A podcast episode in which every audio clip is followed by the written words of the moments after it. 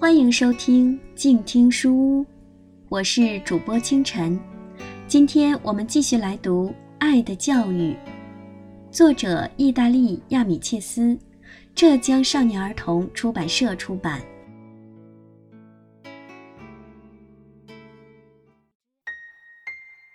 绅士和卖炭者，十一月七日，诺比斯和佩蒂昨天吵架了。大家都知道这场争执是诺比斯挑起的。诺比斯心里非常明白是自己错了，但他那高傲的性子让他无法低头承认错误。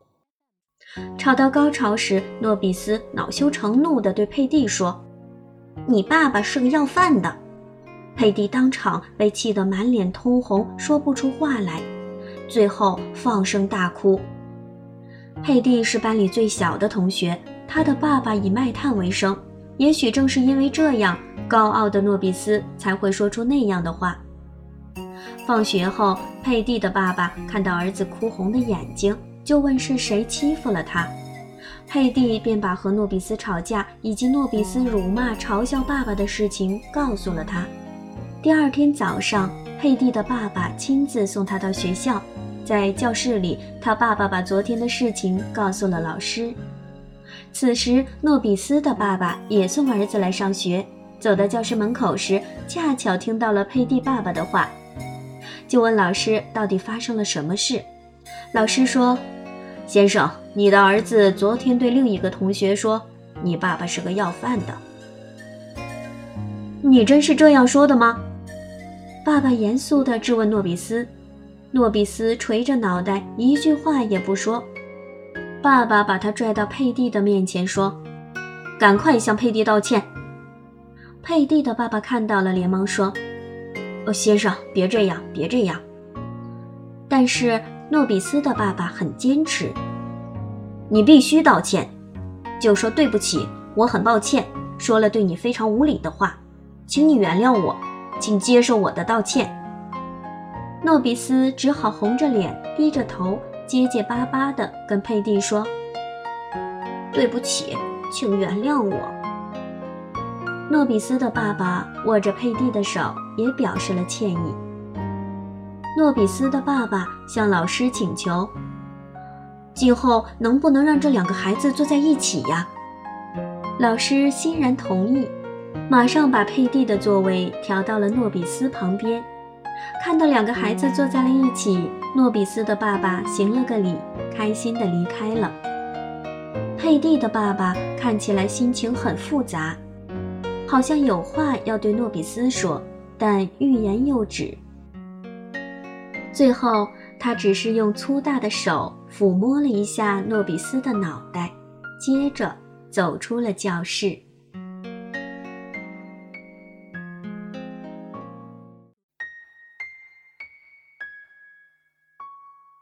同学科列蒂，十一月十三日。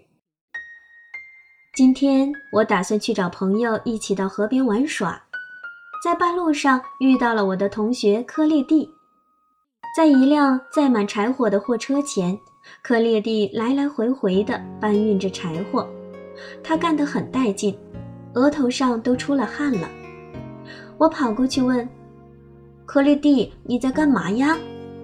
科列蒂一边抱着柴火，一边说：“我在一边运柴火，一边预习功课呢。”听他这样说，我就问他是怎么做的。只见他抱起一捆柴火往店里走，一边走一边认真地背诵着动词的活用语法。再次返回货车搬运另一捆柴火时，他又在背诵动词的不同时态了。原来他背诵的这些内容就是我们明天法语课要学的知识。克列蒂跟我说，他妈妈生病了，而爸爸今天恰巧有事出门了，所以他必须一边干活一边预习功课。柴火终于卸完了，克列蒂对送货的人说了再见后，就请我到他家玩。他家的柴火店很宽敞，到处都堆着一捆一捆的柴火。墙上还挂着一杆秤，克列蒂说：“你不知道我今天有多忙，这大概是我记忆中最忙的一天了。光是上午我就跑了两趟柴火市场，腿都跑酸了，手也累得不灵活了。现在画画肯定画不好，我思量着还是先写作文吧。可是刚握起笔，就有客人来了。送走客人后，我拿起笔写了几句。送柴火的货车又来了。克列蒂一边跟我说着话，一边忙着扫地。我环顾四周，问：“克列蒂，你是在哪儿写作业的？”“在这里呢。”克列蒂领着我走进店铺后面的小房间，看得出这里既是厨房又是餐厅。里面摆着一张桌子，上面放着书和作业本。克列蒂指着作业本说：“你看，我才做到第二题呢。”说着，他拿起笔写了起来。这时，外面有人喊道：“里面有人吗？”克列蒂一边大声应着，一边跑出去。又是称柴火、算价钱，又是记账、送客人。弄完后，他再次回到桌子旁继续写作业。过了一会儿，他忽然叫起来：“哎呀，咖啡要煮糊了！”克列蒂迅速冲到暖炉旁，把咖啡壶拿了下来。这是给妈妈煮的咖啡，我们一起端过去吧。她这一周都卧病在床，我敢保证，妈妈见到你肯定很高兴。克列蒂带我来到一间小卧室。他妈妈头上包着白色的头巾，正躺在床上。克丽蒂的妈妈看到我来了，高兴地说：“好孩子，谢谢你来看我。”克列蒂过去帮妈妈把枕头枕在身后，然后盖好被子，把炉火弄旺，最后把柜子上的猫赶走。妈妈还需要别的吗？克列蒂边从妈妈手里接过杯子，边问道。药吃完了没？要是没有了，我再去药店买些回来。柴火已经卸下堆好了。四点钟我会按照您教的方法去煮肉。那个卖黄油的人经过这里时，我会给他八个铜子儿。您不用操心，我会把一切都安排好的。我的好儿子，妈妈谢谢你。去写作业吧，我这里没有事了。克利蒂的妈妈说，然后给了我一块糖。我们离开了房间，克列蒂又坐到桌前写作业。他说：“晚上再接着做剩下的部分吧。今晚看来又要很晚才能睡了。真羡慕你呀，安利科，你有足够的时间做作业，还有时间出来玩儿。”克列蒂放下笔，来到柴火堆旁，用力地锯起木头来。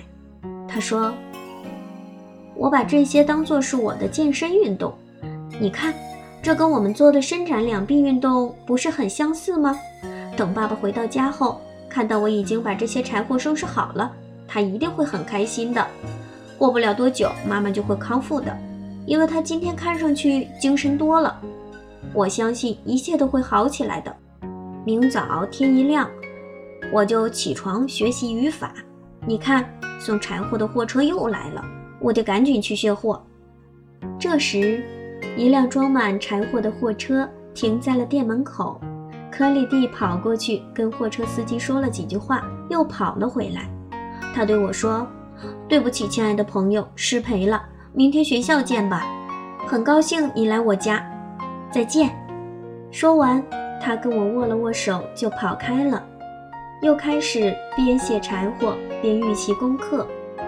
克列蒂说他很羡慕我所拥有的幸福。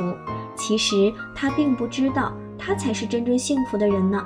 他既能学习，又能劳动，还能为父母分忧解难，比我能干一百倍呀！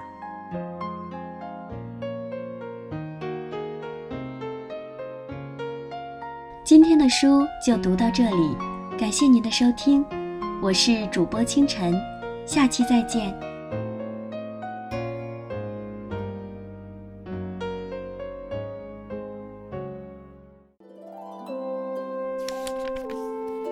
读书是我们了解世界的方法，也是我们每天最好的娱乐。每读一本书都是一次修行。静听书屋，陪你在每一段向往阅读的路上。